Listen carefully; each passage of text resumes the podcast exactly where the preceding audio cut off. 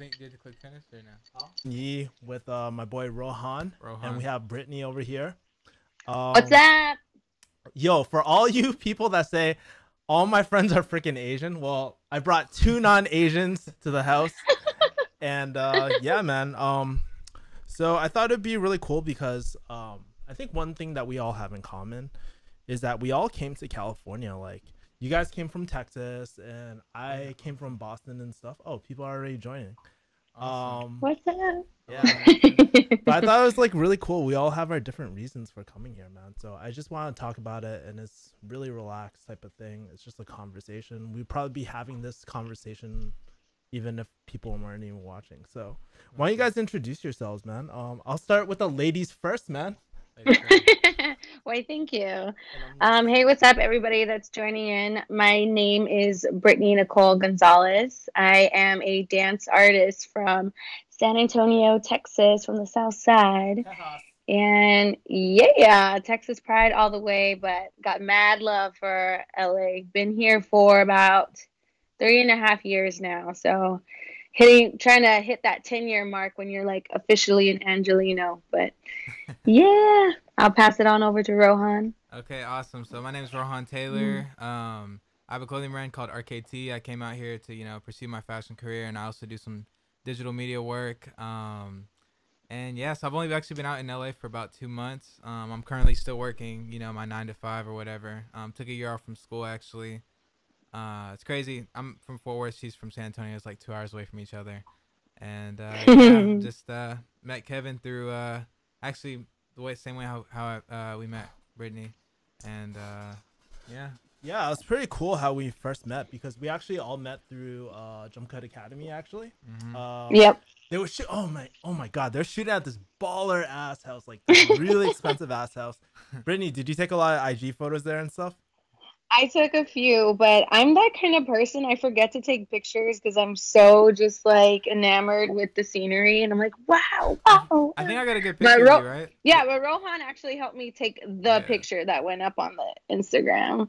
It was really cute, but it was it was such a cool space to meet everyone in, and I felt like everybody just jumped right in and was very like cool about it, just kicked back and just hanging out. It was so much fun. What was the other guy that we were talking to? I forgot his name. Um, was it the Hispanic guy, or was he white? Yeah, No, we didn't. There was no Gonzalez. white people, right? No, I can't remember. no, his last name was Gonzalez. I remember because Um, we had Felipe, the right? same Is last that his name. name? Felipe. Felipe. Felipe. Felipe. Oh, okay, Yeah. that's who it was. Yeah. Let's see. So let's see. Sarv Sarv said, "How are you?" Is probably talking to you. Don't don't mind me. California. Yeah. What, what are you? What are you drinking right now? Anyway. I made a margarita with some tahine in it, so that's why it looks brown. Tahini. 'Cause I'm- So you are so. I know. I'm a certified bartender. Okay, you gotta you gotta Oh, know really? like your different hustles when you come out to LA. That's like biggest advice is like uh, before you come out, one like have a good amount of money. Two, have a good budget plan.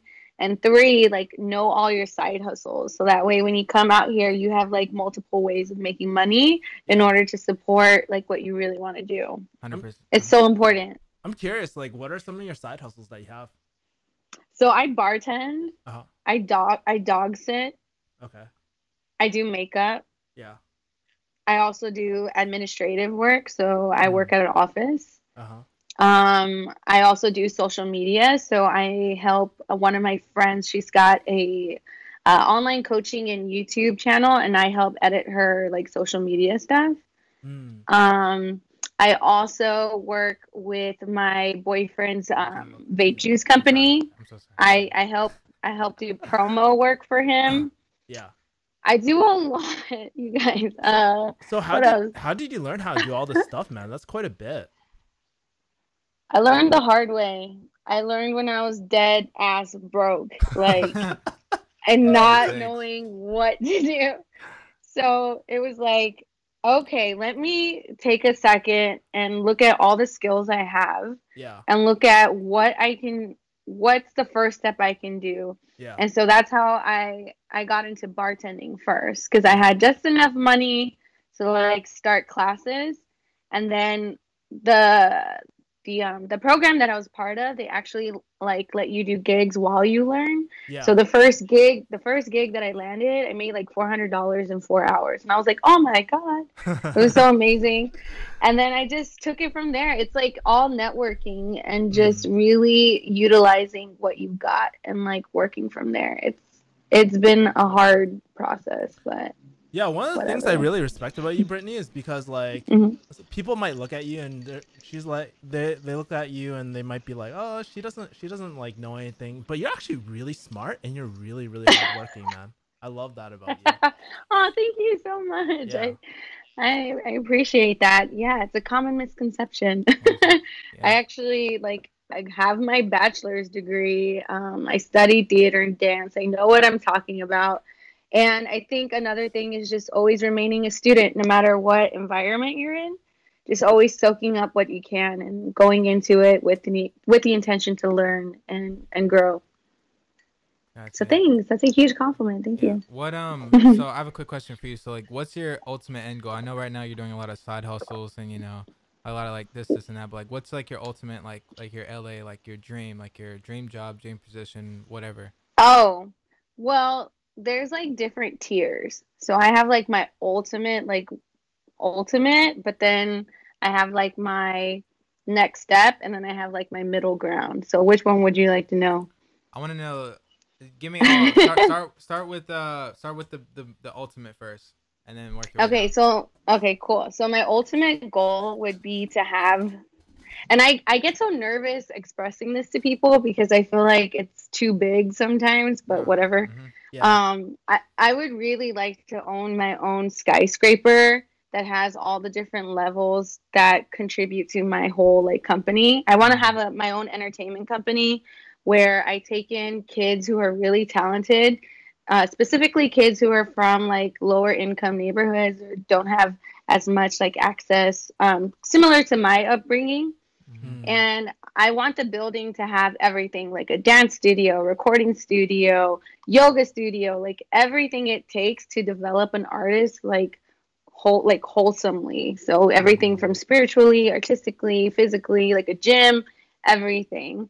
Um, so that way when I walk into work every day, I'm like helping to build artists that are gonna that are gonna contribute to this world and be of like a high vibe frequency. Because I feel pop stars today are cool, but I feel like if we could raise the bar even higher for the people who have like so much voice in our society, we could take it like so far, you know?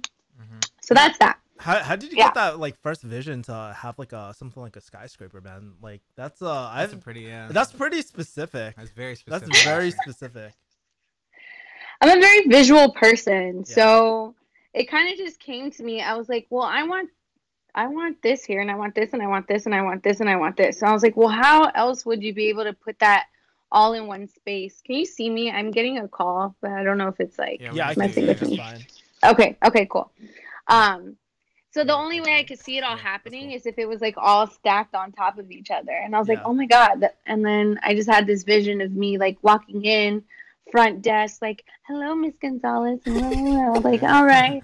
Getting in the elevator, going up to the dance studio, see how the kids are doing. All right, you're doing great. Go up to the next. Someone's in the recording studio, see, like making their new album. I'm like, yeah, sounds good.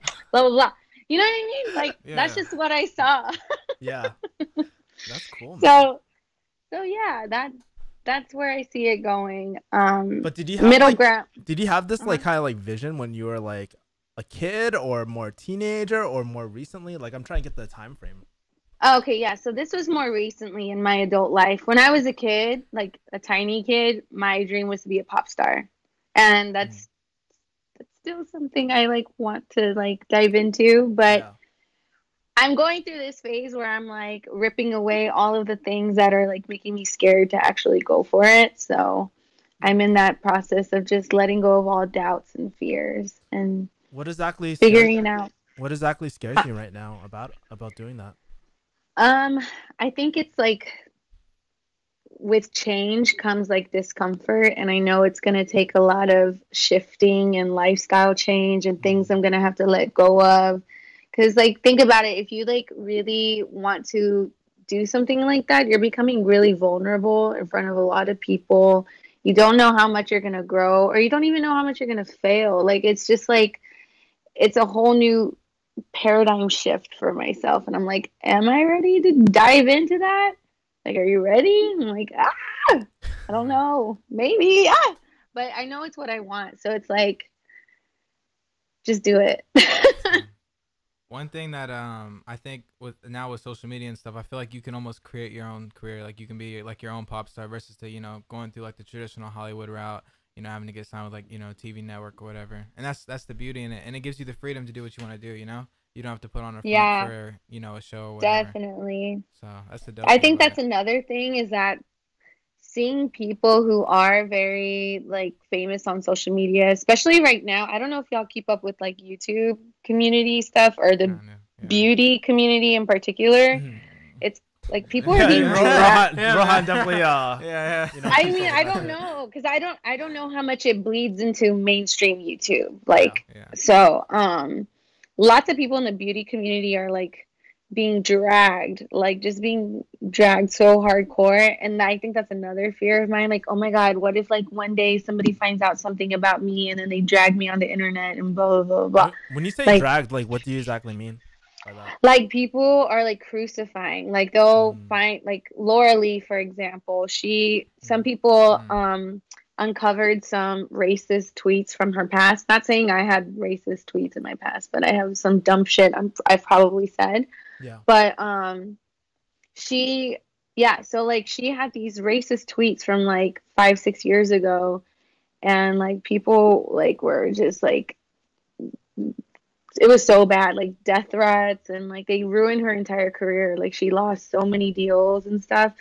Not saying what she said in those tweets was okay by any means but i just feel like the ratio is just like way off. Like people are just being like Intolerant, Really yeah. hard. yeah just intolerable. Like people make mistakes people can learn and people can change and i don't know Yeah, and I, I Uh. told like here's the thing I like what I realize these days is like, dude, everybody fucking gets so outraged over everything right right now People in are our current yeah, they're really sensitive. And it's like here's the thing, I think we have to like as a society and stuff, we have to show more compassion toward people, man. Like realize that people fuck up in life, right?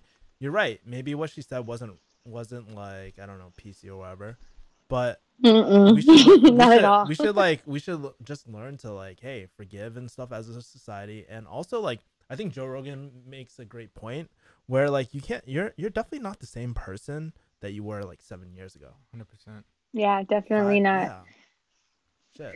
I I couldn't agree with you more on that statement. I feel like that's where there's a huge lacking. I feel like there was a huge shift in like people waking up and Mm. seeing things that are not okay. That's not okay. That's not okay. You can't say that. That's mm, mm, probably shouldn't say that.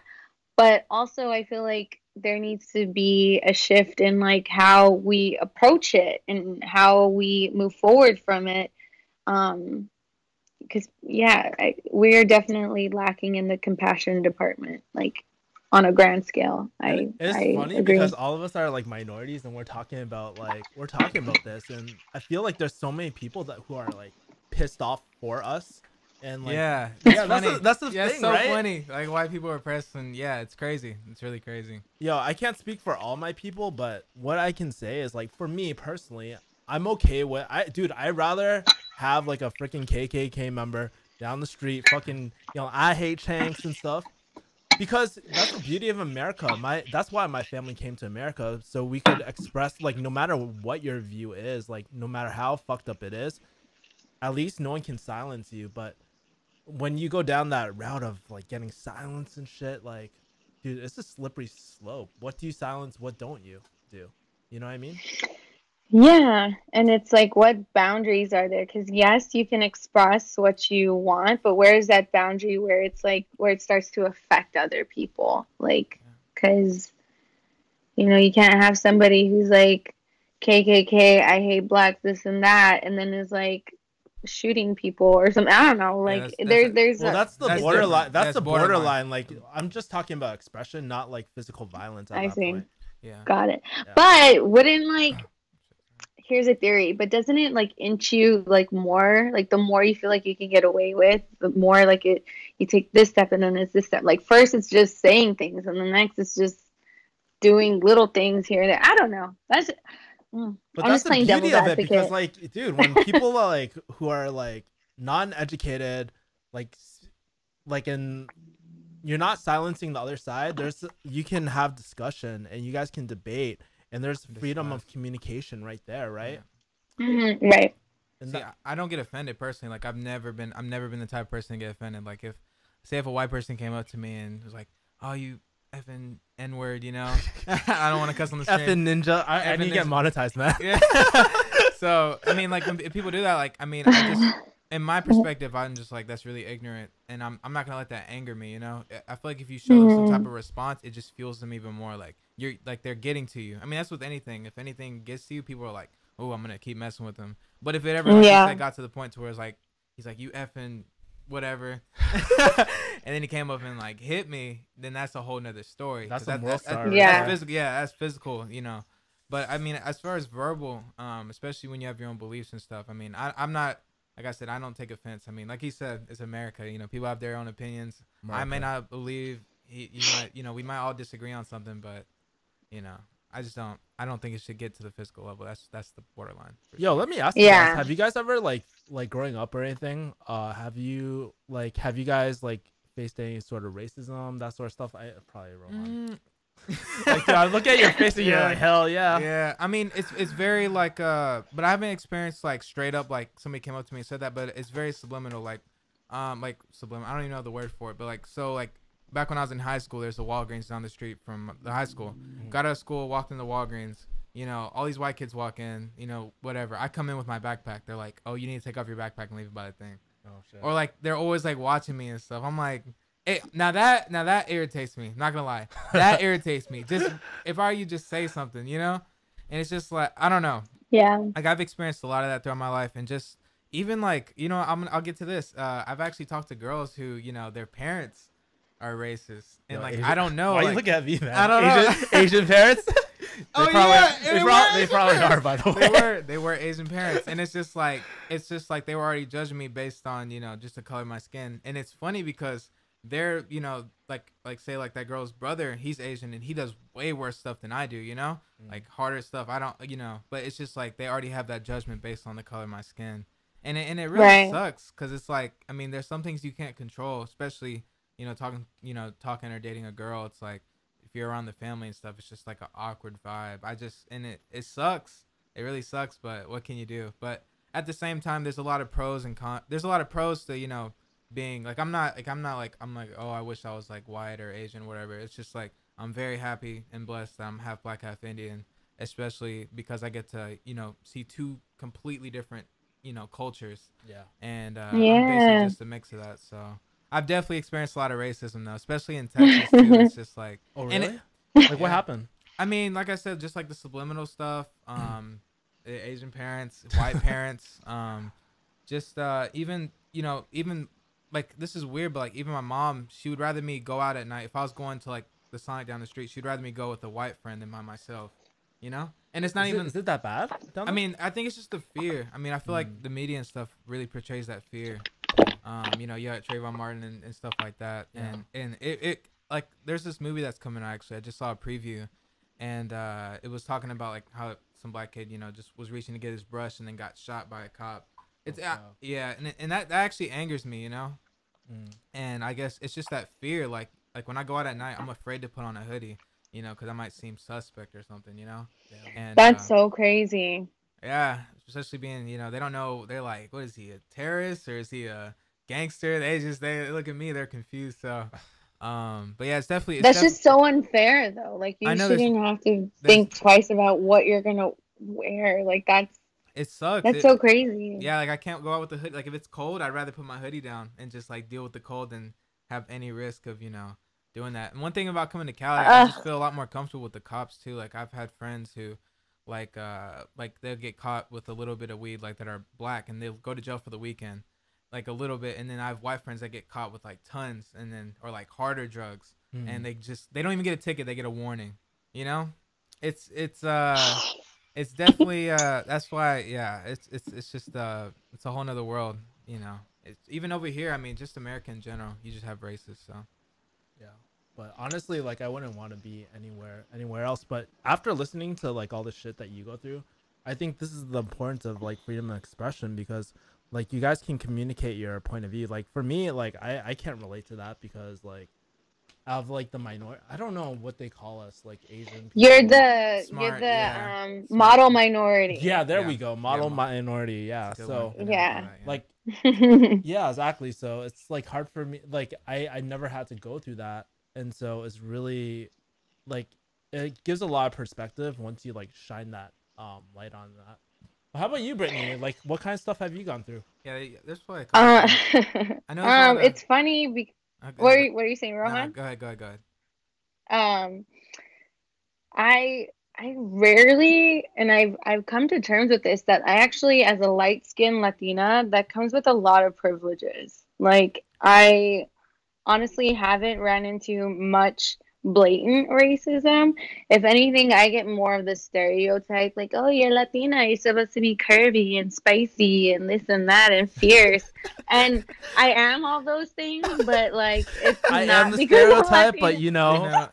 I'm more but than that. like I am I'm way more than that exactly. And um, the one time that that was really that really got to me actually was when I was dating this Chinese guy in college Shit, why does he have to be chinese man cuz cuz this This is is true. important. It's Okay. it's it's important to the story. damn So he came so his parents were like he was first generation, so his parents were from China yeah and um his mom like straight up told him that she didn't like me because I was Mexican. And I was like, you know "All right. throughout this conversation Well then." i feel like i'm starting to, i think asians are more racist than white people oh hell yeah dude i feel like i'm not I'm being so serious and it's funny You It's funny, but it's you were true. right. Like I, I mean, I've had more. I've literally had more racism from Asian people than white people in my life. well the difference is here's the difference is that when a white person is racist, it contributes to the systematic Mhm. racism in the country, but when an Asian person is, it's like it doesn't really have the same effect.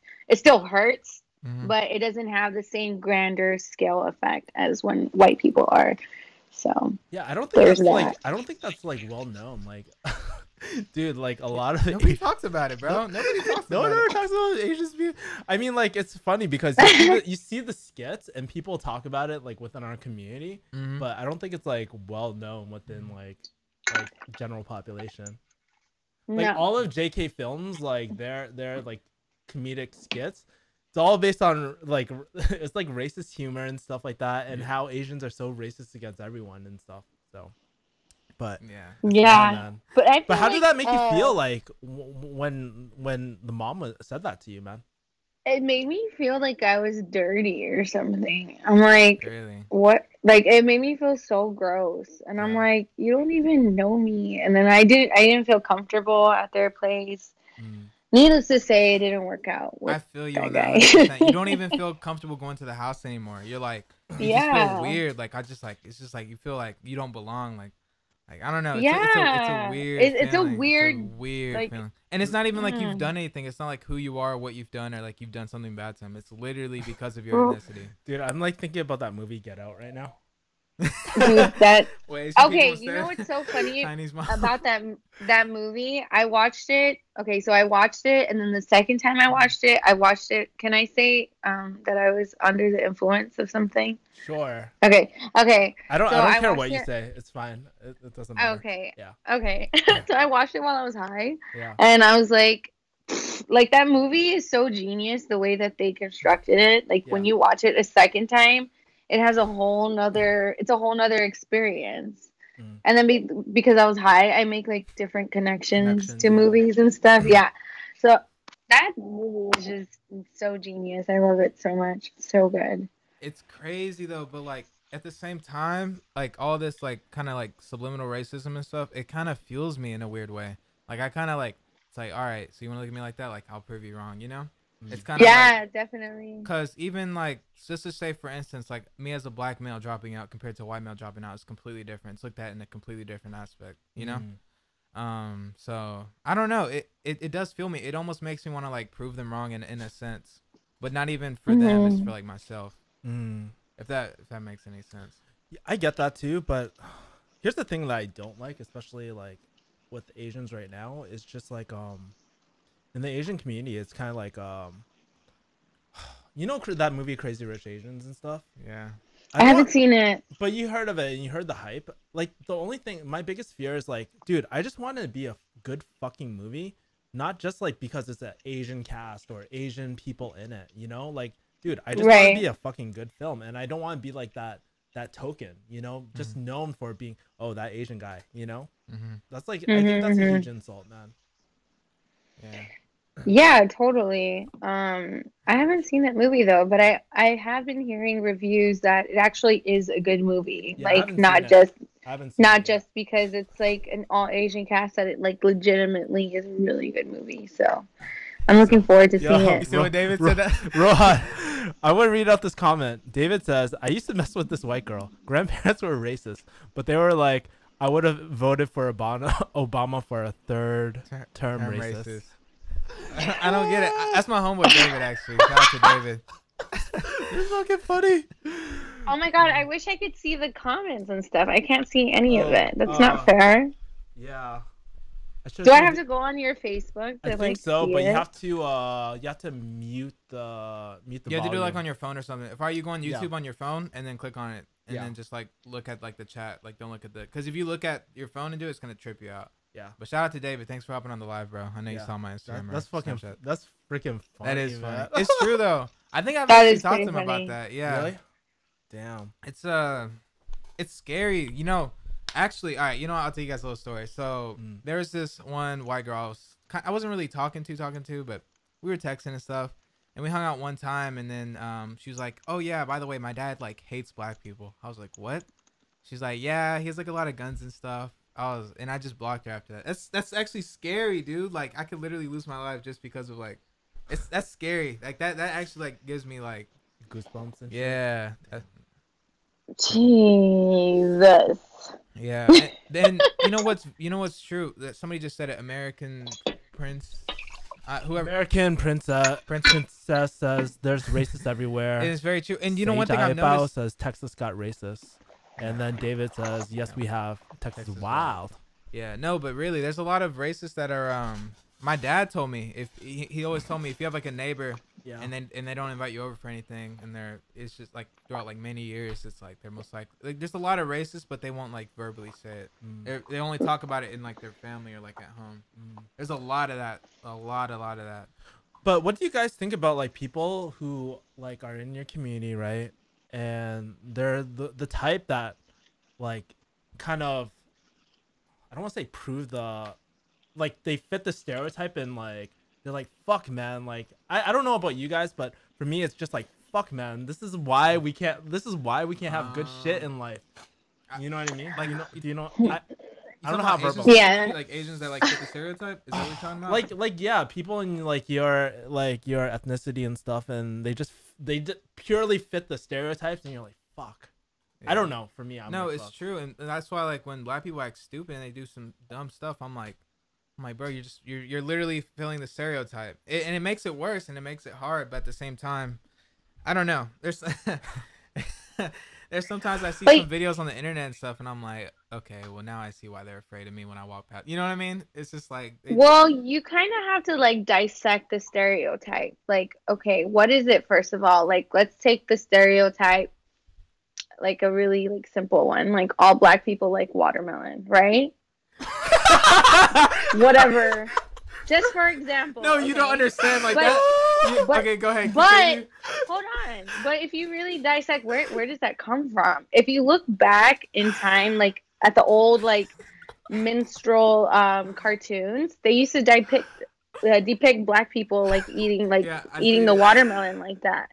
But come on, everybody fucking loves watermelon. Watermelon's so good. And just because when a black person likes it, oh, all of a sudden, you know, like That sorry, that was a really silly example. No, it's- whatever. it's like really you have to like dissect it. It comes from somewhere, and it's a result of Oh something. God. You don't understand because like that literally Kevin tells me that all the t- like anytime we're out somewhere and there's watermelon. Dude, even at the jump cut thing. Yeah, we were like, there's like a little, like a little, like all these fruits, and there's a little bit of watermelon. It's like, hey Ron, you, I, I know you're going crazy. You, you want some watermelon? Like, No. I didn't say. I, what'd you say? I didn't said- say you like you're going crazy. I was like, hey, Rohan wants some watermelon. Yeah, I like gave you that randomly, look. there's all that fruit, all that fruit. It's just like consistently. I don't know. Yeah. It's funny. But but I feel like there's also a new wave of like racial stereotypical jokes like that, where it's like you're not actually like you're making fun of the joke that is the joke. Where it's Like, like, we're making fun of the some ignorant people Yeah, out yeah, there. it's not like like that's, right, seriously- exactly, Yeah, exactly. You're not actually thinking that.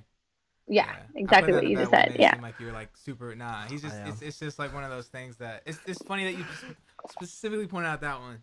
yeah. It's because it came from nowhere too. It's funny. But I'm thinking about like worse ones, right? Like Mhm.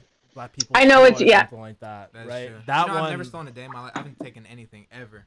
So how does it make you feel like when you see someone who's black who steals?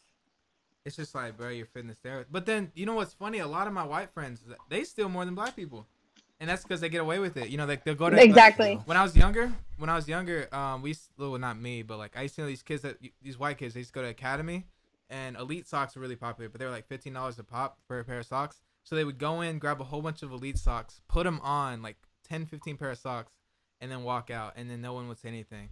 And then like you know like me or like one of my friends like they'll come in like check us, and we haven't even like touched anything or went in the dressing room. You know, it's crazy. Yeah. Yeah. Yeah, and and you think there's this stereotype about um black people being thugs or criminals or hmm this or that, like you know, just negative things like that. But and there are Mhm. a lot of people in black communities that do fit those roles. But then you, but then you have to think, you have to think about like the history and like what series of events led up to so many black people being stuck in these kind of like impoverished communities. Like it was a systematic thing that happened. Like nobody legit like chooses to be that way. There were so many times that when black communities would um, thrive like i forgot where this happened and i Mhm. suck i suck at remembering details about history but there was a point in time when there was this huge black community i want to say it was in chicago and they were on the ri- they were Right, they were on the rise like they were they had Wow. they were thriving with like all types of black owned businesses and everything and it, and it all got burned down um because I, I get it, right? Like I, I understand what you're saying, right? Have more compassion, try Mhm. to understand where people are at, right? But I'm, I'm Right. talking about that gut react. I'm not talking about like an intellectual. I level. see what I'm you- talking about I see what you gut mean. reaction, like the fuck, man, like, or you know what I mean? yeah but sorry i get so philosophical but yeah and no, it's no, like no. I get it. but Like, but it's like where's that gut gut wrenching feeling coming from like where why do you have that oh, because it's like, dude, I'm like, because I'm not like that, you know, and I hate like, um, it's kind of like you, you know, like when people just assume that you have no substance to, to you, you're just another pretty face. How does that make you feel, right? It's almost the same type of feeling that I get too. So Mm. yeah, I get it. Like, it's kind of like why are you ruining it for all of us who are actually like trying to do something else and be fit a different like mold kind of thing mhm. yeah, exactly. i see what you're saying Yeah. i see what you're saying Yeah. So coming out, okay, I'm gonna change it up a little bit. So coming out to California, did you come like straight up? Okay. I mean, I, we can keep talking about this. No, no, I didn't even expect to be talking Yeah. about race. And I know, shit. cause, cause that's what the. I know. Yeah. so coming out to California, did you have any um like did anybody like did you go like straight out of like did you guys from graduate from UT and then just came straight over here? Like did you take a year to work or like did your family support you or do you have family here? Or, like okay, let me let me hear it. so yeah no those are great questions um so after graduating ut i actually went back home to san antonio for a year Mm-hmm. and I I was working. I actually got that year after I graduated was so weird. I ended up getting into like a MLM business thing, and that was Everybody like falls in love. weird. Dude, I fell for like two of those, man. It's cool. oh my god! which one so was it? then it was ACN. ACN. What? I don't know if you that? ever heard Do of it. you sell like cable and phone services and I stuff know they like have one for like insurance, and then they have like the uh, the knives, Cutco. Yeah. oh no, not that one. No, heck Dude, no. for, for a No, second, no, I thought you said AZN. I was like, what the fuck? AZN. yeah, AZN, baby girl. AZN. yeah. um, no. and then, um, oh, I worked at Coyote Ugly as a bartender, Oh, really? and I stayed. Yep, I was on that bar performing and dancing my face off. It was a lot of fun. That's. It was hard work though. My friend's Shit. uh, mom used That to own one. Used to own a location in Texas, Fort Worth. Yeah, Coyote Ugly. You're what? What? My friend's mom, she used to own a Coyote Ugly location. And no way. That's so Yeah, I saw like the old pictures. They're crazy there. I mean, I'm not. I can't go to. But yeah, yeah. But uh, anyways, so continue. So so yeah, so around um I think it was on New Year's Eve of 2015. I was at home and I was like, you know what? I don't want to do this anymore. I want to move to LA. Like I'm dead set on it. I had been wanting to move to LA since I was like 13. Mhm. Yeah. And then so I wrote up this entire plan how I was going to save up my money and this and that. And then I told my mom and she was just like, "Oh my god, like you're really serious about this." And I was like, "Yeah." And then by May, I had packed up all my shit and I drove my car out here with my mom and another cousin of mine. Mm. And um, I stayed with family. So I have a lot of family out here. So that really helped me out a lot. Yeah. So I stayed with family for a year. I was only paying like three hundred dollars for rent. In a way, that was like a blessing and a curse, because I was like hella still in like party girl mode. So I was like, yeah, I don't have to make that much money because my rent is so cheap and I can Mhm. party and this and that. That So it took me a long time to move out. Um, Because you were Then kind of comfortable, right? Is that I was hella comfortable. Yeah. Yeah, I, I got hella comfortable. Even my my cousin that I was staying with, she was like, "Yeah, I could have done a better job and like giving you some tough love." And I was like, "It's okay. it all worked. Out. It wor- It all worked out anyway." So, So but um, yeah, my family has always been super supportive. They miss me a lot, but um, thankfully, even like coming from a Latino family, like I've had a lot of support for wanting to do what I do and just like move out Mm. um because that's not typically like the case in a lot of uh, mexican families What is it usually Yeah. like in like growing up in a Mexican family? What would they Yeah. normally be doing?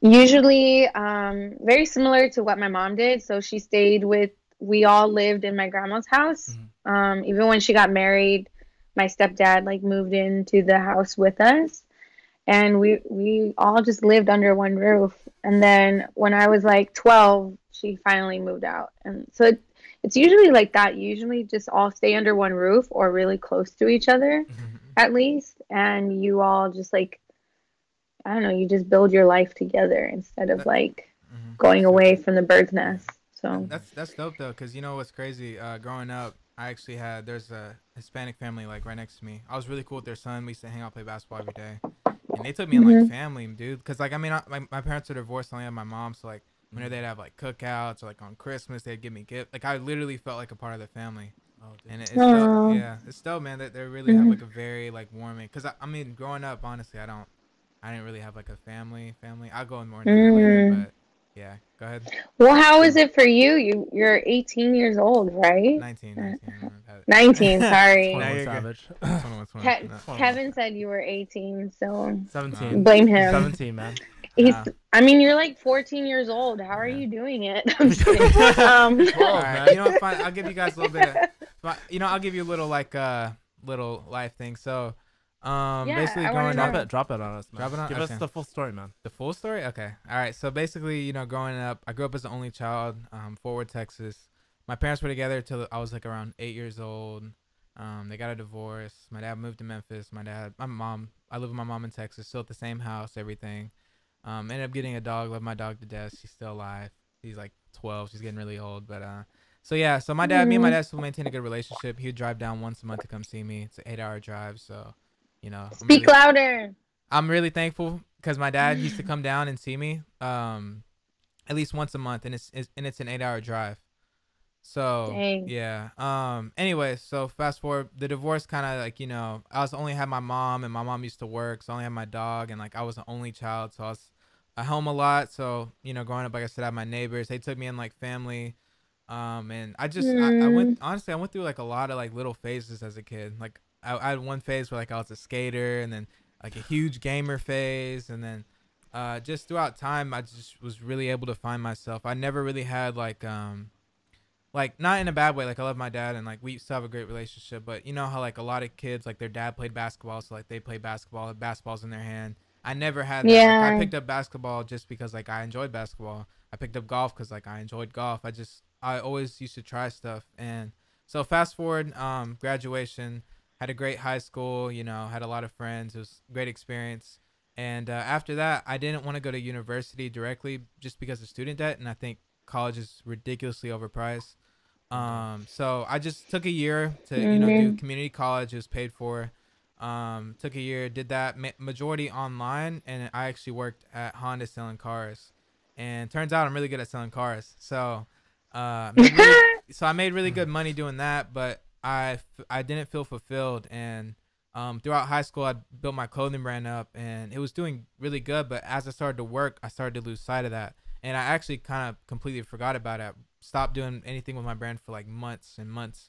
Yeah. And uh, so I was just like I was just like I feel like I got stuck, you know, like like you said, like I got caught up in just doing, you know, just working and like, you know, I, lost like my true passion. Mm. And so I, I quit Honda uh, back in Texas, um, went to New York, went to LA. Those are always places that I always wanted to go just because like fashion and like the people that you surround yourself with. Um, went to New York. It was cool, but then I came to LA and I literally like fell in love with LA. and uh, what did uh, you what did you like about LA? I don't know. Yeah. I just um not only just like the people that you see and it's just like the environment. I like i just i honestly just like the city. Like i like how you can go to the mountains you got the city then you got the beach. It's mm-hmm. like all in one to me. Was this when you like fr- when we first met? Was that like when you were um, checking out LA or yeah check- that's actually when uh when, when I first when I first met him at, at this uh at with the the line right? We yeah. went we at Line Hotel. We actually it's so funny. We oh were, my god. Yeah, yeah. I, dude it, like Brittany's face is like, uh, what the fuck? I had crazy nights there. No, you, yeah. Yeah, everybody funny. used to go online hotel back in the day. Gotcha. But we actually, you know what's really cool about that? We actually met through um the jump cut community, and he sent out a message. He was like, hey, anyone, anyone uh down to meet up in and, LA? Yeah, I'll did anybody else hit you up? It was, it was um, me. Um, just you, and I think like maybe one other person said yeah. something, but it wasn't nothing serious. And I, I don't think so. I think it was just you. Other people said like, oh, like you should find somebody, but like nobody like ever and then we literally like shot. We just met like literally like 30 minutes later we were shooting a podcast together yeah pretty fucking crazy that's so dope here. yeah yeah so and then just from that experience itself i'm like dude i, I would never have that in texas you know and uh and oh, no. overall just meeting the whole people at jump cut meeting you meeting people like that it's like wow like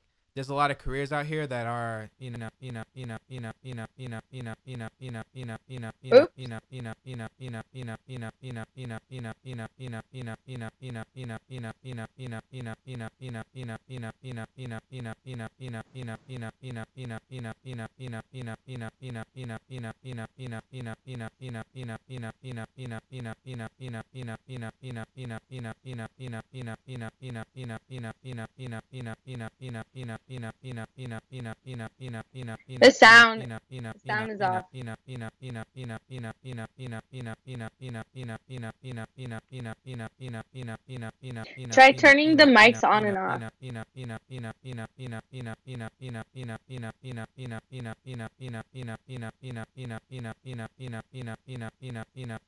It's you know, like- you know, it's you know, like you know, stuck you on know, this you know, sound. You know, you know, you know, you know, you know, you know, you know, you know, you know, you know. Wait.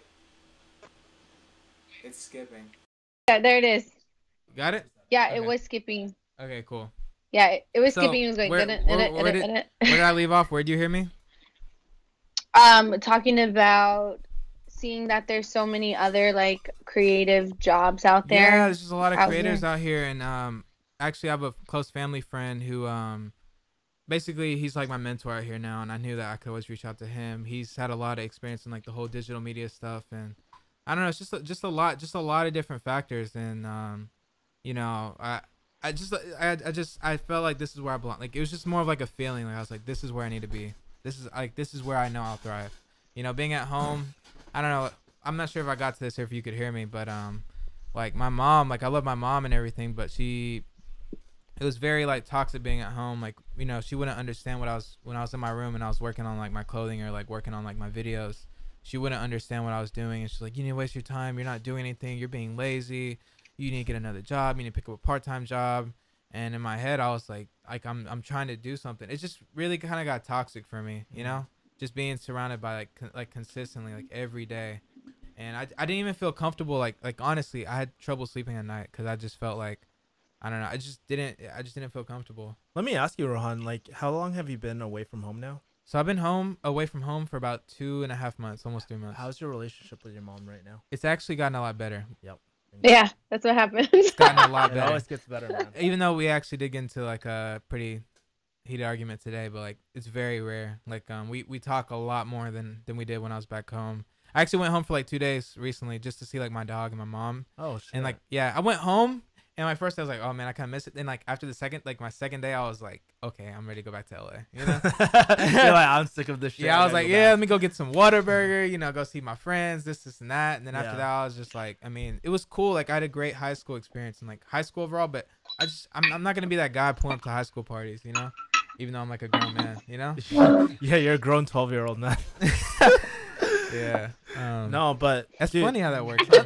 It's funny, like because uh, I was actually talking to my mom the other day, hmm and she's telling me like she was so happy that I moved to LA because uh something changed in my dad like uh all of a sudden when we like when I moved to LA um I'm not sure if it's the distance or that real physical reminder that hey he's not here in Boston anymore or he's not here at home anymore I don't know it hits his parents in a different way and at least It like, does. yeah.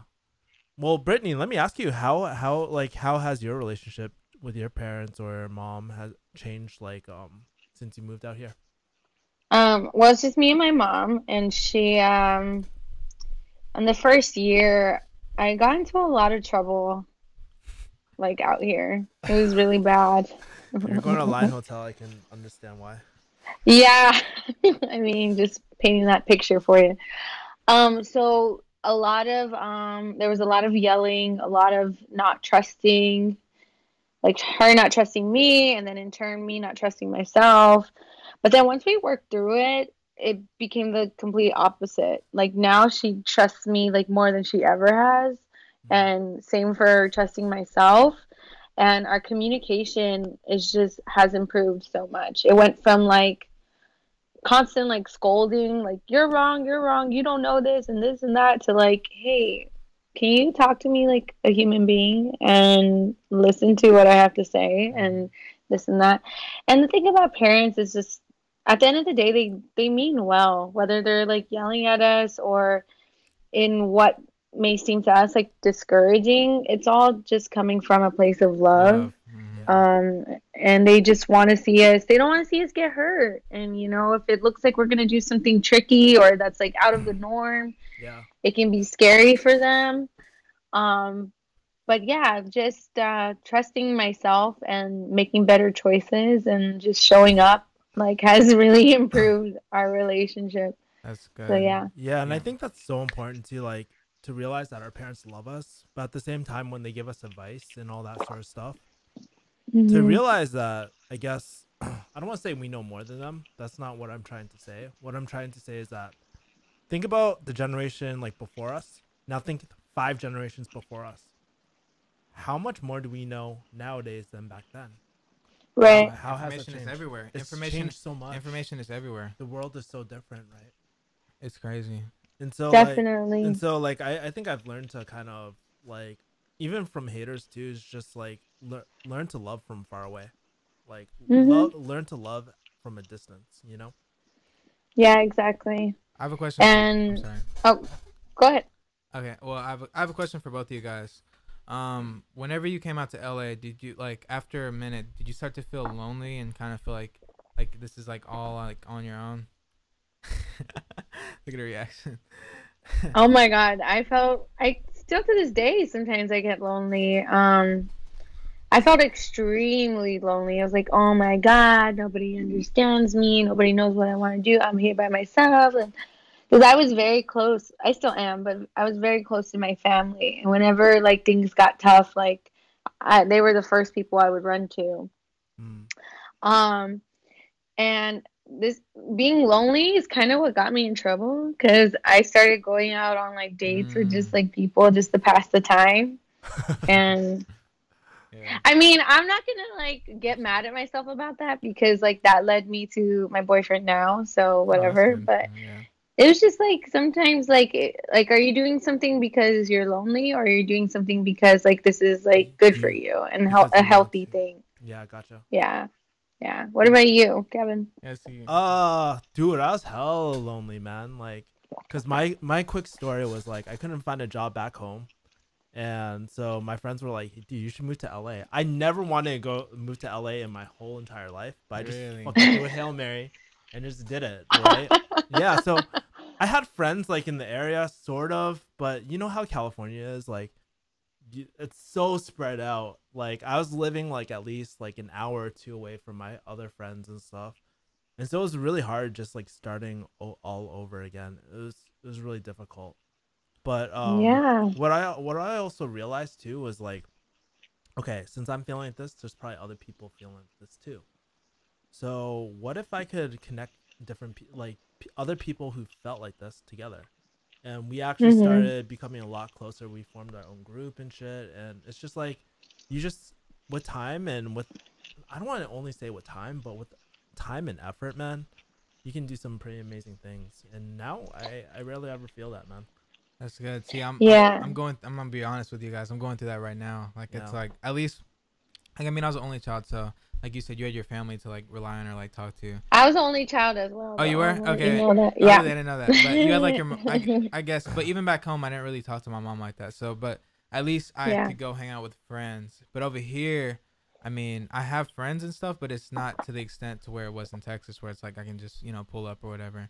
And just like having that was actually something I really didn't um realize was a was a pretty big factor. And uh just like even like I mean, don't get me wrong, my mom supports me being out here, like uh emotionally, but um just I can tell like she wants me to like like it's it's a lot like uh, like basically I'm all on my own. Like everything like everything like all my stuff like is all like all me.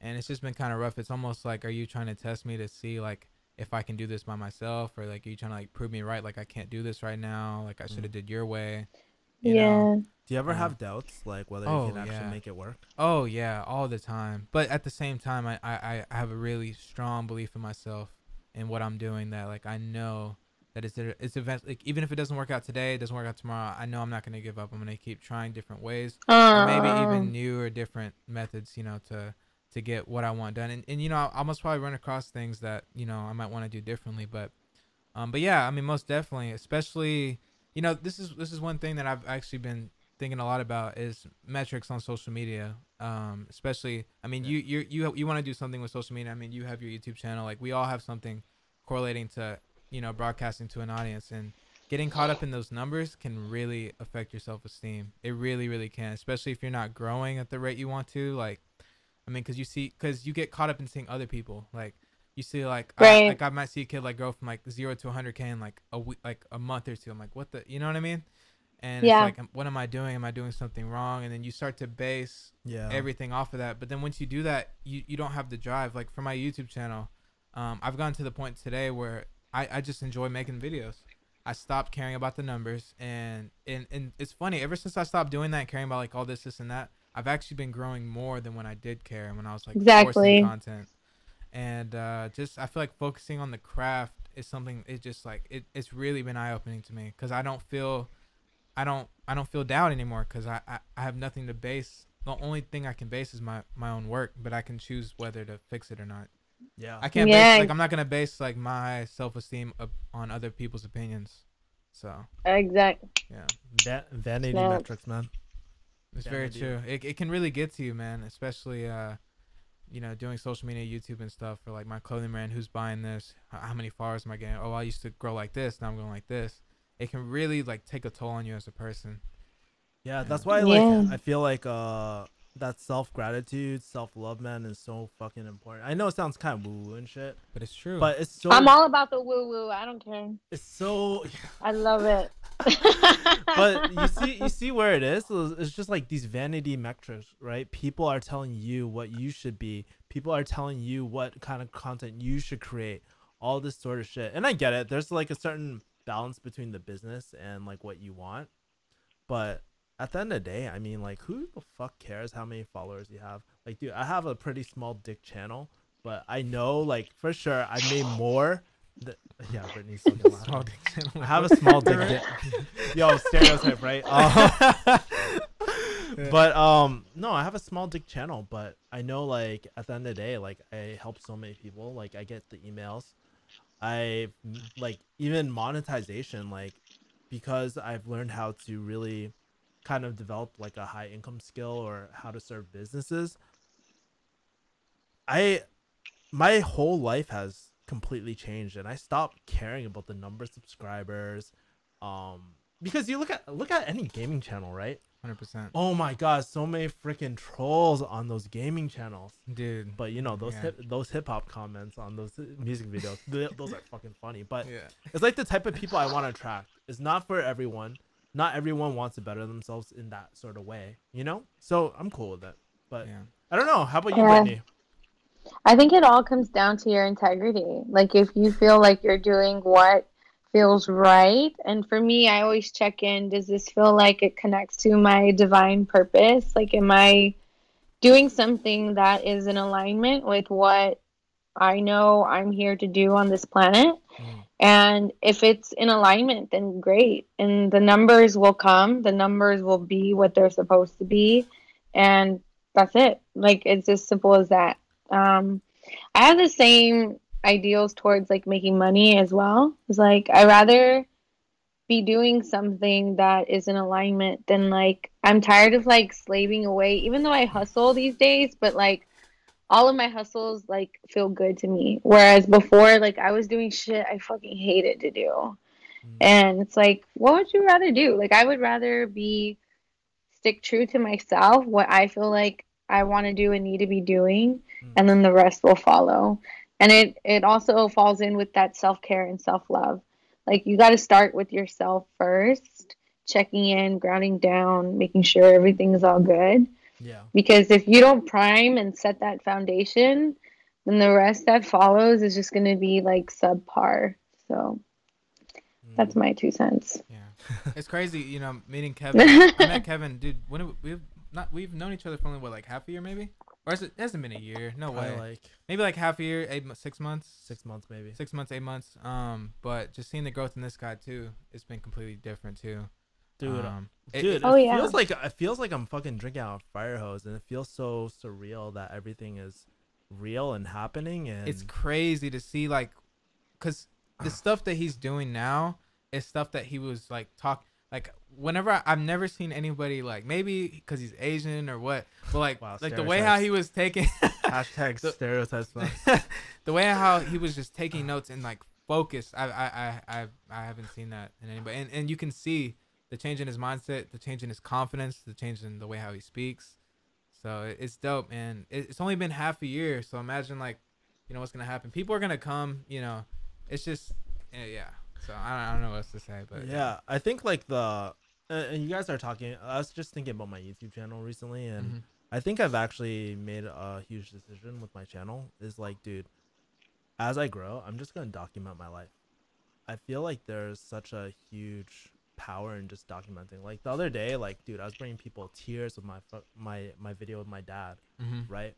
But there's so much power in documenting, and if I can show like my journey going from like, hey, I went the stereotypical Asian route. I went. I was a pharmacist. I was practicing. I was making fucking good money Mhm. but there can be a better way and if i show and document that journey that's all that matters that's why i Mhm. stopped So caring dope. about fucking vanity metrics That's why people like that. That's, Right. why, that's why I feel like vlogging has got so uh, popular. It's just because like you see the growth, you see the change. Like you see this this YouTuber come from living like in a you know in the hood to like living in like this huge man. It's it's it's dope. I mean, people personally, I like to watch the journey myself. Like look back on memories, you know. yeah And Mhm. even growing up as a kid, my mom used to record everything. So, but then there was a huge gap in my life, like throughout my childhood, that really wasn't documented. But even if you ask my friends, I was always recording every single thing that we Mhm. did, almost everything. Um, and I, yeah, you're right, hundred percent. Just documenting the experience, and I feel like people, if people want to see the journey, people will come. And and the thing that that with YouTube and anything is that it can really make an impact on someone's life that you don't even know. You know, it could really change somebody's life.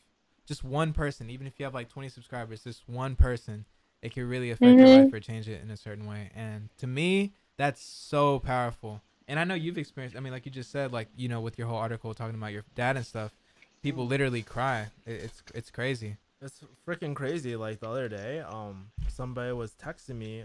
Here, I'll read it out right right now. But they're texting me. Kevin, thank you. I call my dad, and for the first time, I tell him, and he listened to me. So thank you for doing what you are doing. Apologize if this message interrupt you. His English isn't that great, but you get you get you like I get those messages all the time, and that's like I'm not I'm not like hey guys three quick tips to fix your relationship with your father. you know, dude. All right, guys. So tip number one. All right, That's guys. weird. You know, like it does. It wouldn't come out the same fucking way.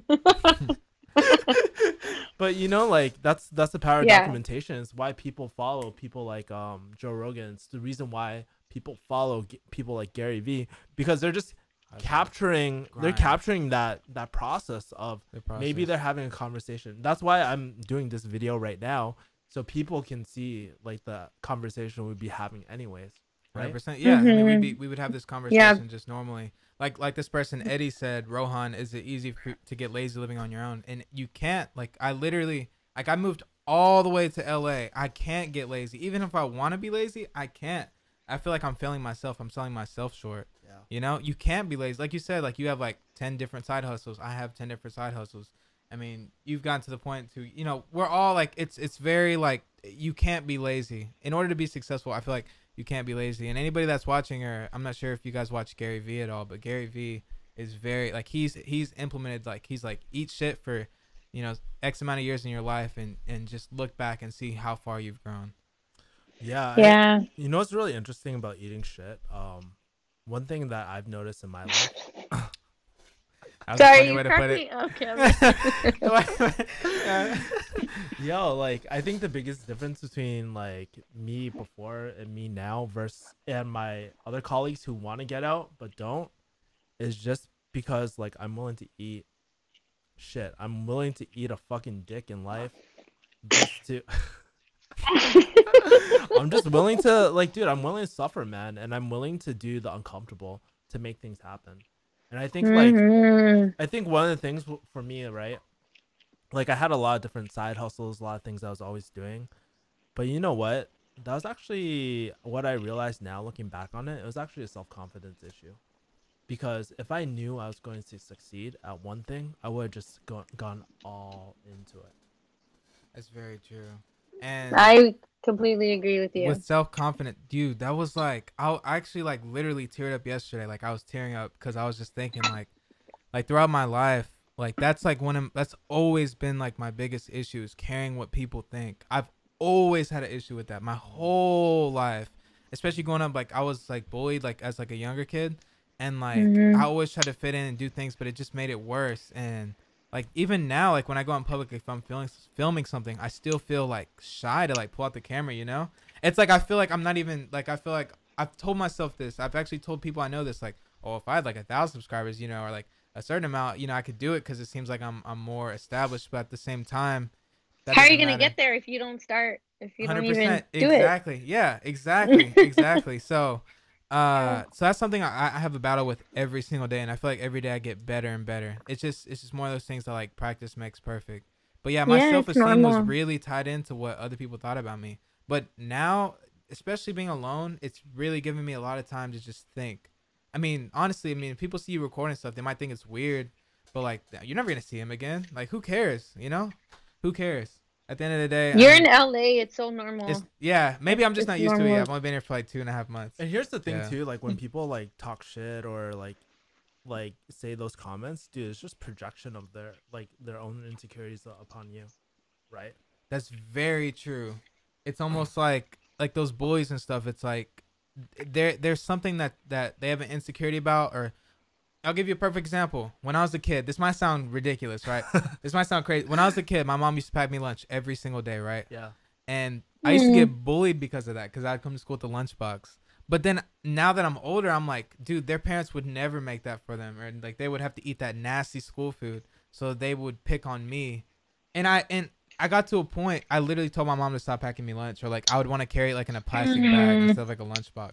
Mm. It was like, yeah, it was pretty serious, and I feel like that's affected me a lot. I mean, because especially growing up as kids, I mean, think about how much imagination and think about all the things that we've wa- always wanted to do, and think about all the people that have like shut us down in life. You know, Yeah. like you can't do this because of that, or like you know, like or they just try to shun you because they can't do it themselves.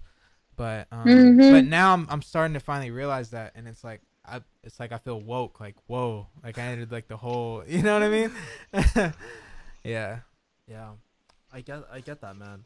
And I'm not saying like like right now like I don't go through those same insecurities, but it's it's different. You're now. aware. You're aware. Yeah, so part partly awareness, but I think there's another level to that.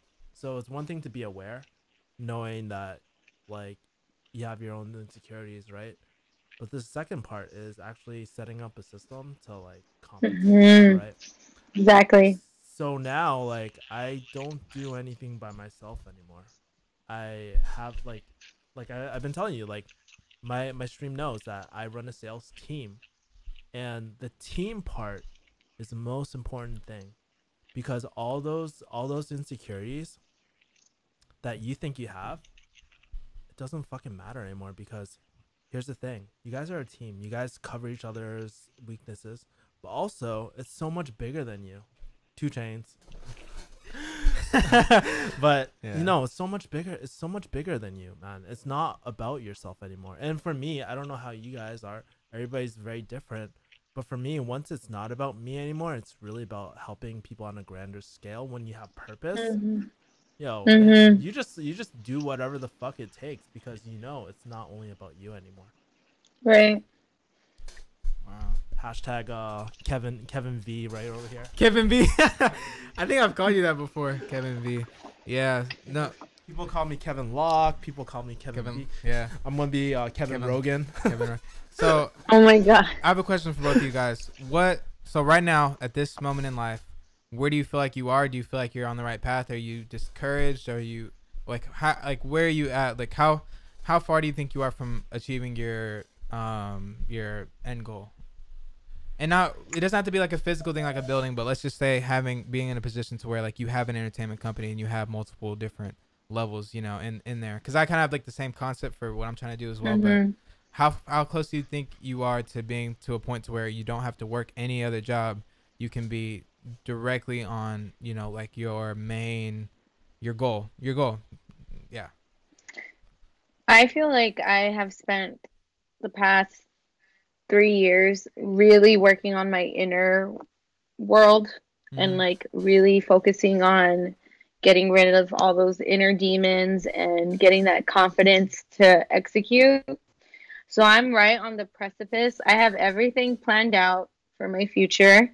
And then I've also done all the inner working. So I'm like right there where it's like, all right, are you going to do it? Are you going to execute it? Mhm. So I'm at that place. And I feel once I click it on, it almost maybe the next like two two to three years i'll be like in a good like flow and pace where i want to be yeah So, so Where- let me ask you, um, he's gonna ask one what is that uh aha moment? What does that exactly look like when you're ready? oh um it's a combination of things um it, it's been a combination of growing spiritually Mm. above all else for me i'm very connected to god and my spirit guides and all that woo woo shit that you like to call it Oh, that's cool. I'm very spiritual too, so Yeah. yeah so coming to a place where it, it isn't just i'm not doing this by myself. Like i surrender to the greater power and its help and guidance along this way. Mhm. also physically um, i'm in the best shape i've been like probably in my entire life. I, i've been working really hard. I lost 10 pounds this year and um, yeah so just putting my body yeah putting my body in a place where i'm healthy and i've got the most energy that i need.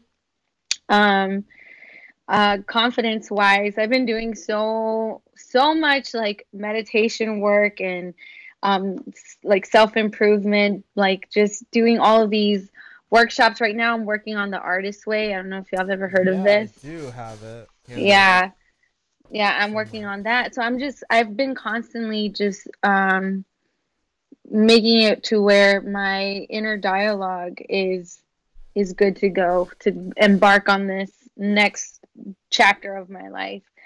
Um and emotionally as well, my mental health. I I've also struggled with that in the past couple of years. Um I have mild depression and anxiety, so it'll flare up every now and then when I least expect it. So working through that as well. Mhm. Um, and then also just getting rid of bad habits that like hold me back and uh, so it's just it's, it's a cultivation of like improving your yeah. your life in Mhm. its entirety and becoming the person that you see yourself being you got to lay that foundation first because if you Mm-hmm. just try to jump into it which i have done before and i just like fall right back on my ass i'm like oh shit still As- got as long as something else to work up, on yeah. okay What about you? Where do you feel like you're at? I feel like uh I've done a lot of the things that Brittany has, like working on myself for a long, long, long fucking time. Mhm. And I'll I'll be honest with you, Brittany. I don't think there was ever a moment where I felt ready, like ever in my life. Uh, even to this day, like I don't ever feel like fucking ready, ready. You know? really Yeah. Hmm. Uh it's really crazy. Like I always feel like I'm drinking from a fucking fire hose every single day. And uh Too much this one. Yeah. yeah, so like I think here's the thing, like when you actually just implement or you just take action or you just do the hardest thing that you're supposed to do. Like there's been times where I just fell flat on my ass, but I've picked myself up every single time. And the more I actually do that, the more reps, the better I get at thinking about problems Mhm. the better I get with everything, man. It's fucking ridiculous. Um, I know hundred thousand percent. Like I have so much conviction that I'm headed in the right direction. This was actually what I was supposed to be doing, and uh, yeah, man, it's it's really fucking crazy. Like I'm about to make my like if things go right, I can make my fuck you money, man. like I can make my fu money. My FU money amount is six hundred sixty-six thousand dollars per year. I'm not. I'm not saying Well, I'm close to like- it yet, but Six six six. yeah, it was. Yeah, that's how I remember it. I was. That's the LA Illuminati, okay? Y'all wonder how I got to LA? This guy had to join. hey, bro. Jesus Um, Christ. Yeah, but that's my that's my FU money, and like I never been more clear on all the things I want to do in my life and how to actually get that. It's like I think that's what that's what it is though, is being really clear. Clarity. oh clarity is- equals I- money, son. Yeah, clarity equals ready. That's what I feel. Mm. That's very true. So I have a question for you again. If or both of you guys, I guess. If say if something, well, I already know, I already know your answer because you've had, but, but I'm gonna ask you personally. Um, if you like, like, okay, I'll give you like me as an example. So, so Jump Cut was actually having this, um, what was it, like a fellowship, like a Facebook. So basically, it was like a fellowship. So basically, I'm not sure if you got the email. Basically, um, they want people like they're about to open up a new Facebook ads course where they teach people how to do Facebook ads, and they were gonna take a small group Mhm. of people and then teach them how to um, run Facebook ads f- or start a Facebook ad agency and whatever. So it's basically like one on one. Like you go to their office, you work with them. It's super dope. And me and Kevin, like you know, we we met him personally, so um, you know, helped him set up the food and all that. So we would do that. Oh yeah, we were in there, and then we like we kept doing it, and like there's like multiple interview processes, and like we just kept going and going and going. It was like we went through like three or four, and so me coming out to LA, I was like, oh, I'm ready to go LA, get this Facebook internship, learn how to run these ads, network, get to work with Kong. You know, they've already ran all these this, this, and that. And literally, I was driving to like through New Mexico, and I got the email saying, uh, you were not accepted, yada yada yada. And I was just like, looked at, it, I was like, uh, but like I didn't like, I was like, I was disappointed, but it wasn't like, okay, let's turn back around. I was like, Mm. it got I got that like I came here on that plan, but I, I didn't let that affect me because I knew like overall the bigger picture while I was coming here.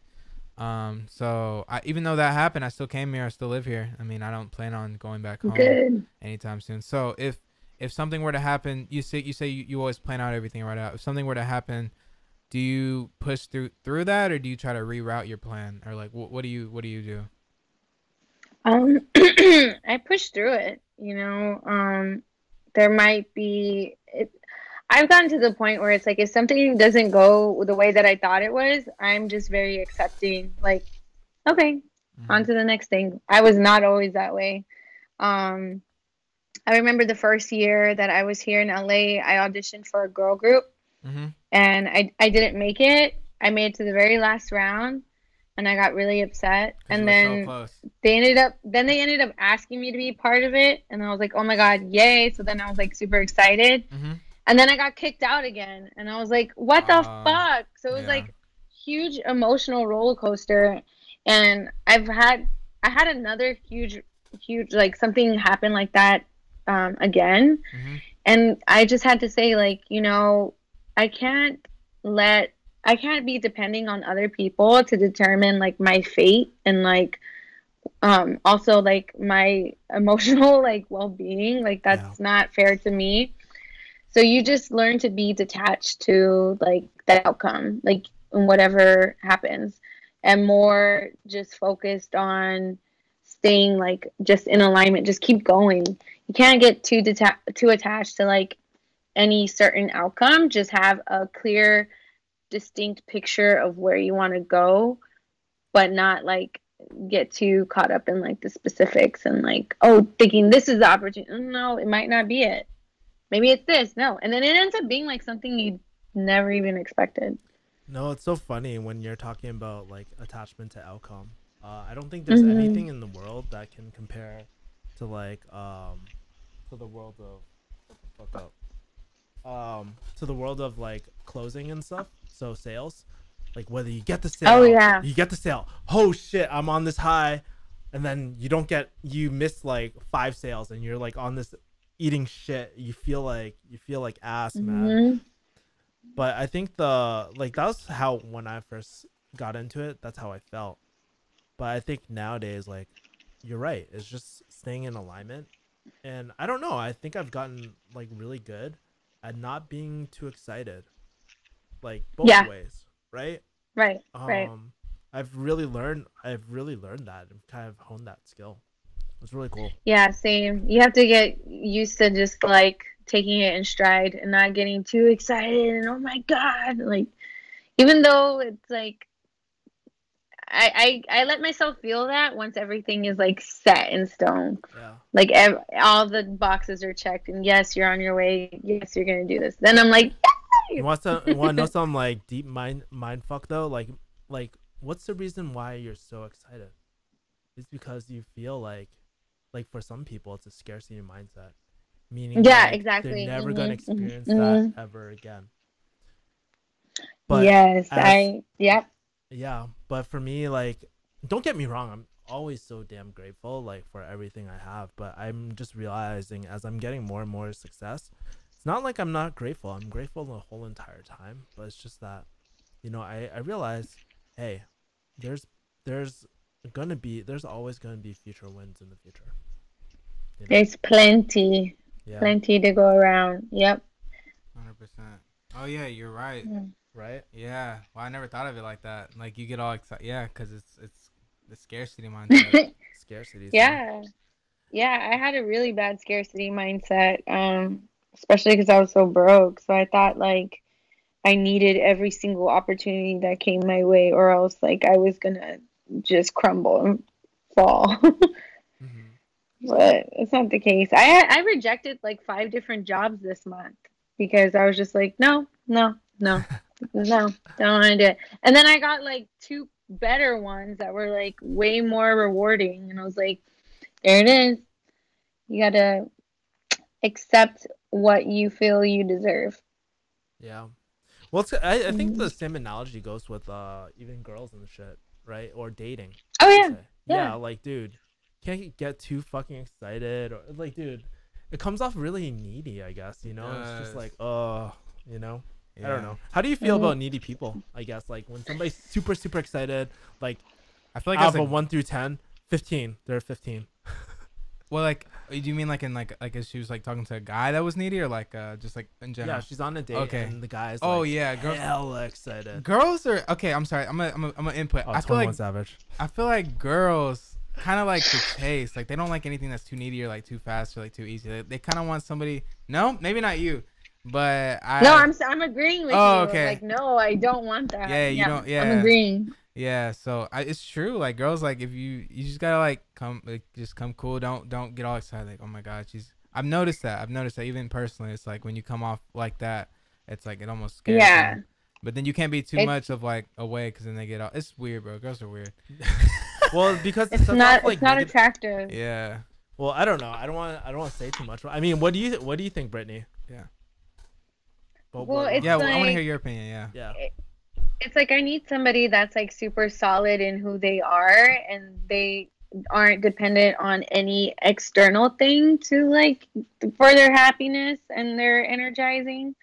And so if you're like coming at me like what can I get from you? What can what can you do for me and to like fill this void I Mhm. have and Mhm. I need you to to do this for me. And it's like, ew, uh, like I shouldn't Ew, uh. be like ew. We should be like adding to each other, not like Dependent. one person taking and taking and taking. When when I took a relationship course, uh, yeah, so funny. Uh, yeah, when I took a relationship course, somebody I don't know where I heard this analogy from, but they were saying like relationships shouldn't be like addition. Like a lot of people go out in the world, they Mhm. they're looking for the other half, Mm-hmm. but how it should be is actually like multiplication. You get two whole people and put them together, and that's a great relationship. ah, I like that. Yeah. That is true. Cause Well, even I agree um, with that. Okay, you know, I'll give. I I'll, I'll use this as an Asian, example. right? Maybe one of like my exes, like it was almost like she almost like depended on me for her happiness, you know. Mm. And it's just Right. kind of like I don't know. It makes it hard, especially when you want to like when things are when it's a toxic relationship and you kind of want to end things. It's like uh, hmm it's like it's like, dude, like I don't know. It's it's scary. It's like oh, and then you Yeah. you end up not being happy because you're worried about them and just a whole Mhm. big old thing. I've definitely been on both sides of a toxic relationship where Mm. the person I was with was very toxic, and I've also been toxic in the relationship.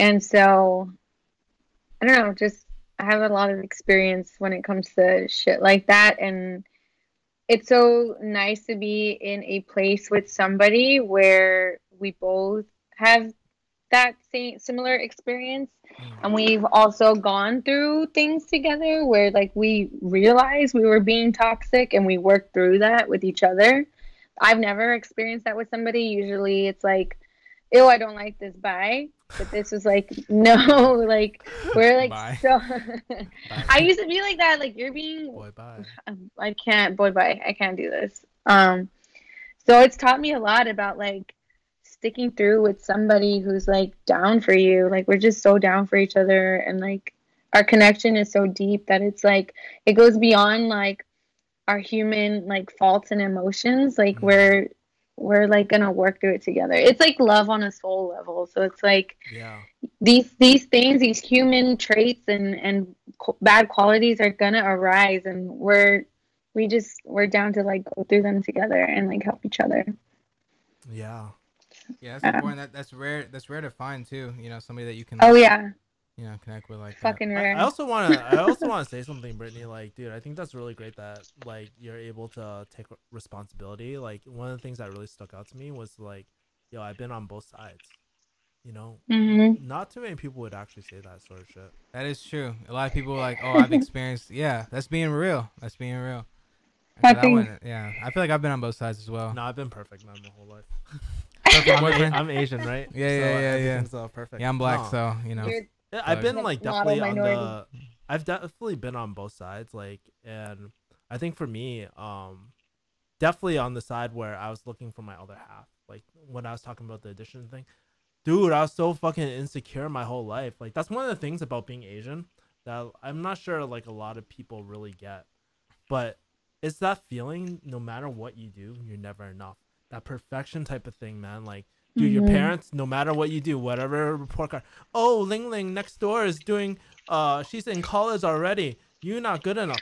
And it's not even like it's not even like okay, my fam, my fam, like my family was like that. My family was not like that. But being in that Asian community, Right. like, dude, it is Constant so toxic. Like, toxic for like for like self love and EQ does not fucking exist in the in most like stereotype stereotypical Asian communities. Yeah, man. because I'm half Indian, Do you- and it's the same concept. Same Yeah. concept. Yeah.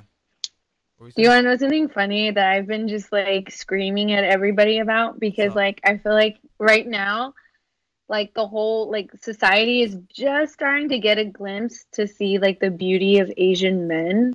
And I'm like, you fucking pe- I've been screaming this like Asian men are like some of the most beautiful like people out there and I have, Yeah. I've been dating Asian men since like 2011. Yeah, and not to say that that's- I'm, that's I'm awesome. fetish yeah, yeah, and I'm not fetishizing them because I don't date people just because they're Asian. It just so happens that like a lot of my friends are Asian, and I tend to connect with guys who are Asian, and I just think they're beautiful inside and out, like in all aspects. So I'm just like, hello, where the fuck has everybody been? Yeah. And I used to get made fun of for it, like, oh, you like you like Asian guys? They- Don't they have small dicks? I'm like, no, like what?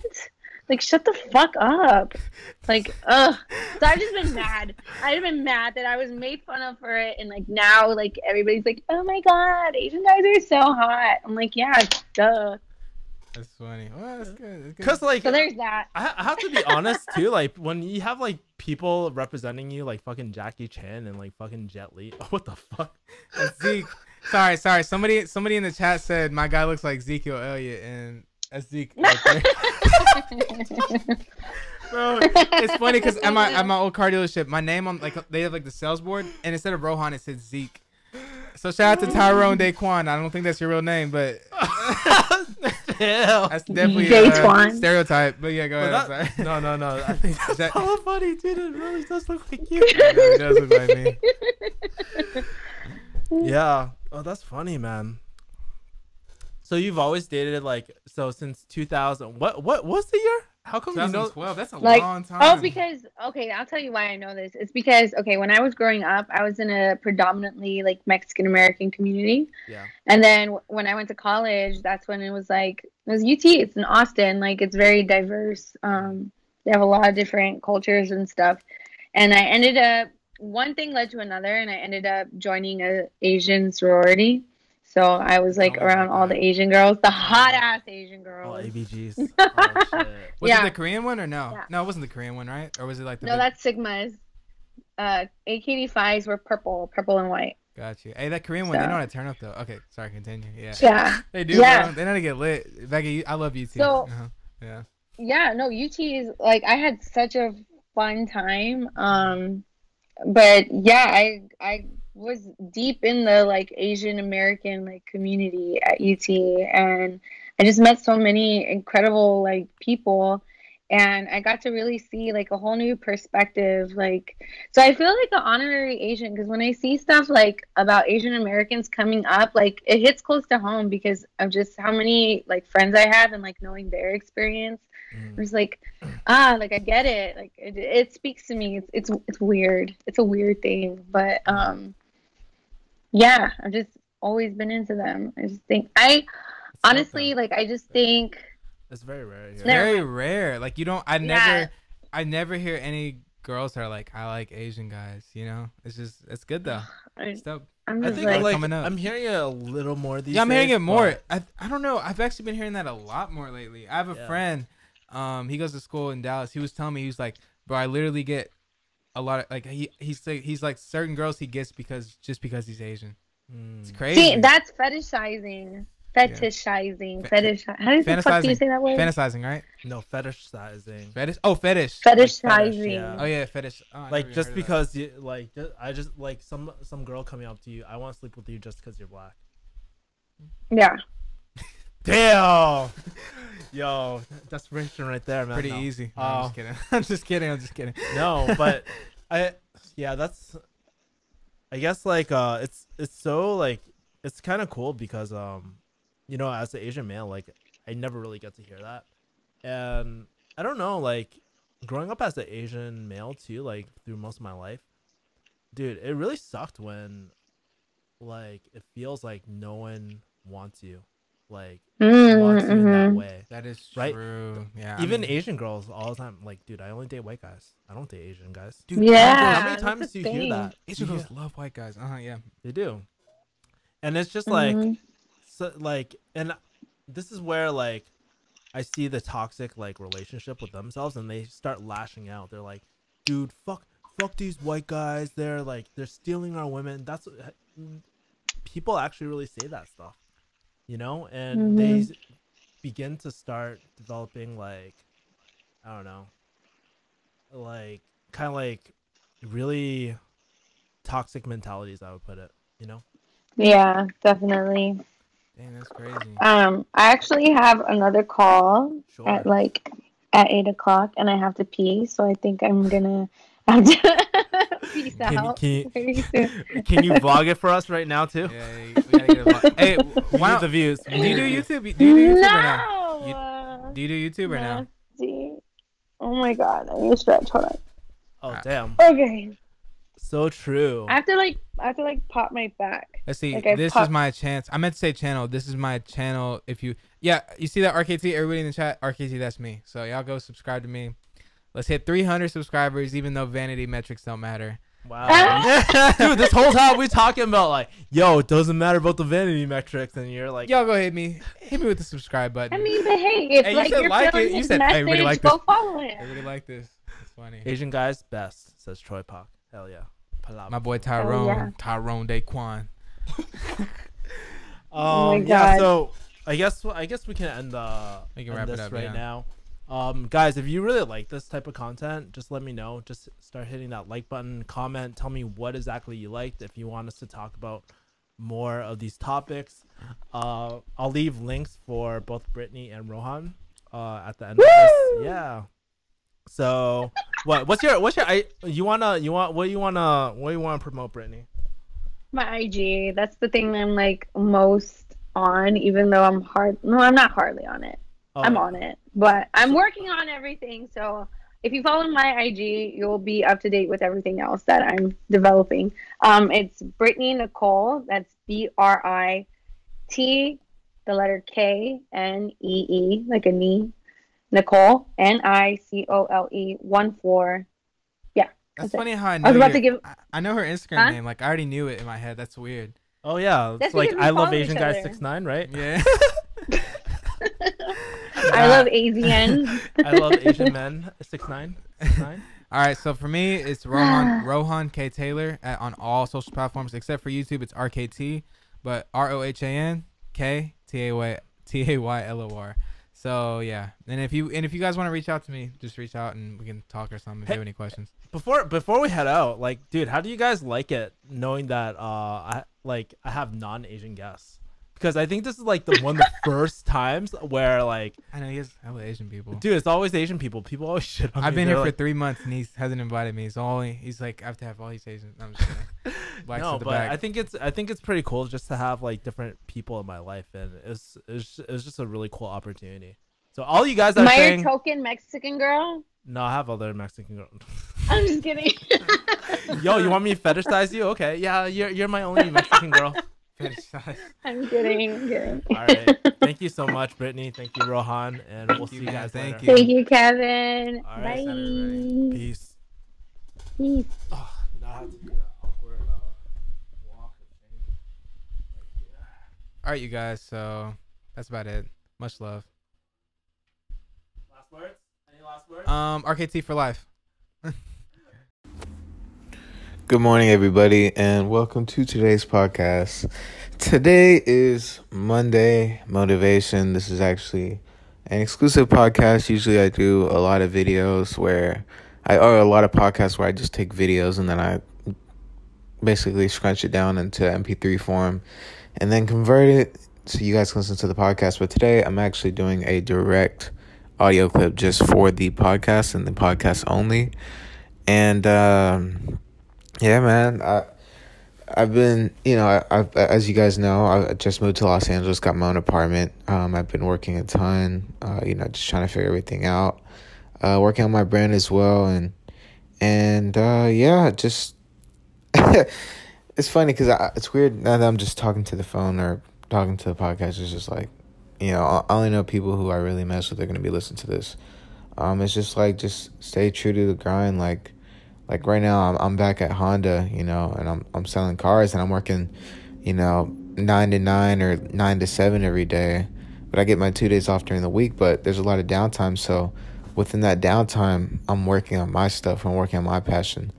And that's one thing that I feel like everybody needs to instill is that it's okay to, you know, work your nine to five as long as you're still doing what you want to be doing, you know, on on the side or while you have downtime at work on your lunch break, your 30 minute, your 15 minute break, as long as you're taking time out of your day, at least like, I mean, you know, you can honestly just work the nine to five and as soon as you get off at five, instead of going home and playing Xbox or watching Netflix or just relaxing from working super hard throughout the day, if you just work on your shit, you're going to be at a much higher level and way more higher than, you know, you ever thought you would be. And I, actually, I'm actually going through that process right now. Um, I haven't played video games in forever. I love video games like Call of Duty Black Ops 4. Like I, re- like I really want to get it, but I haven't been playing video games at all lately. Like I mean, I bought um 2K recently, and I I played that thing like three times. It's, it's just like right now at this time of my life, it's not it's not a priority, especially money wise. It's really not a priority at all. So. Uh, I'm just really focusing on my brand, which is something I love to do, and I'm also focusing on on putting out different content and what type of content I like to create and just overall growing. And I mean, it's funny because I, I really don't care about the numbers. Like I'm recording this podcast not because like, oh, I hope I you know get famous or a huge podcast. It's just like I enjoy doing it. Like this is what I like to do. And if it ever gets to a point one day to where, you know, that where this can be or you know something like what I like to do can become a source of income, that'd be amazing. And that was really the turning point for me because when I started to do everything like YouTube and this, this, and that, as, you know, like, oh, this is my source of income, I really started to lose the grind and the dedication. Excuse me. I I really started to lose like the grind and like the willingness to uh to actually, you know, pick up the camera and record and edit and post every day at a certain time. I felt like I was almost forcing myself to do that because just because I, I wanted to grow on social and I understand that consistency is a is a huge measure, but um, I don't know. It's I'm just really starting to enjoy it, if anything. And if I do start to post every day again, it's gonna be because I want to, not because I'm chasing a number. See, before I was posting every day because I was like, I want to hit a thousand subs, and this is gonna do this, this, and I like every day I post a video, I'd see if I got another subscriber, and if I didn't get another subscriber, it was like, damn, you know what I mean? It's just like kind of shot me down. So now I'm just posting what I want to post. I'm taking time and effort and, and putting into stuff that I want to create and post. And you know, I've been enjoying it. It's, it's been a it's been an interesting journey, to be completely honest. And I don't see I don't see me stopping anytime soon. Uh, as far as my clothing goes, I'm I'm taking my time. I'm you know going through ideas, making the clothing brand that I wanted to do from the jump instead of just doing some regular screen printed t-shirts i'm actually going out getting fabrics doing all this custom work and honestly it, has been amazing. I, i've really really really enjoyed it. And so yeah basically the whole the whole reason why i made this short little podcast is is just to tell you guys that you know just enjoy and trust the process. And that's something that i struggled with for a very long time and it's I would say I'm struggling with it today, but I'm I'm genuinely at this at this day and this time right now, I'm not struggling with it. I'm actually I'm actually good. Like I'm I'm happy. I'm I'm genuinely happy. I mean like yeah, I'm tired from work. Like like today is like the first day I've slept in and I don't know how long. Like I think in a month. I haven't slept in in a month. So I just took this day, relaxed, slept in, woke up, got on Instagram live and now I'm recording this because this, this is what I want to do. This is this is dope, man. Like this shit makes me happy. Like waking up, like literally, I'm still in bed. Like waking up first thing in the morning. I want to I want to create. Like that's just what I want to do. And as far you know, I'm working on clothing. I got new stuff coming out. Um, just just overall, man, it's it's it's beautiful, and I'm I'm so happy, and I want you guys to be happy too. And even if you feel stuck or if you're not where you want to be, whether if it's acting or modeling or you know photography, just never give up, man. Just just love doing it. If you love to do what you do, you I mean, even so, even if things do pop off excuse me if things do pop off and you don't love what you do then then what's the point you know yeah but uh that's it for today's podcast i know it's only six minutes long but um just want to say i love you all keep loving your hearts and keep doing what you want to do and yeah? So i'll catch you guys in the next one. Peace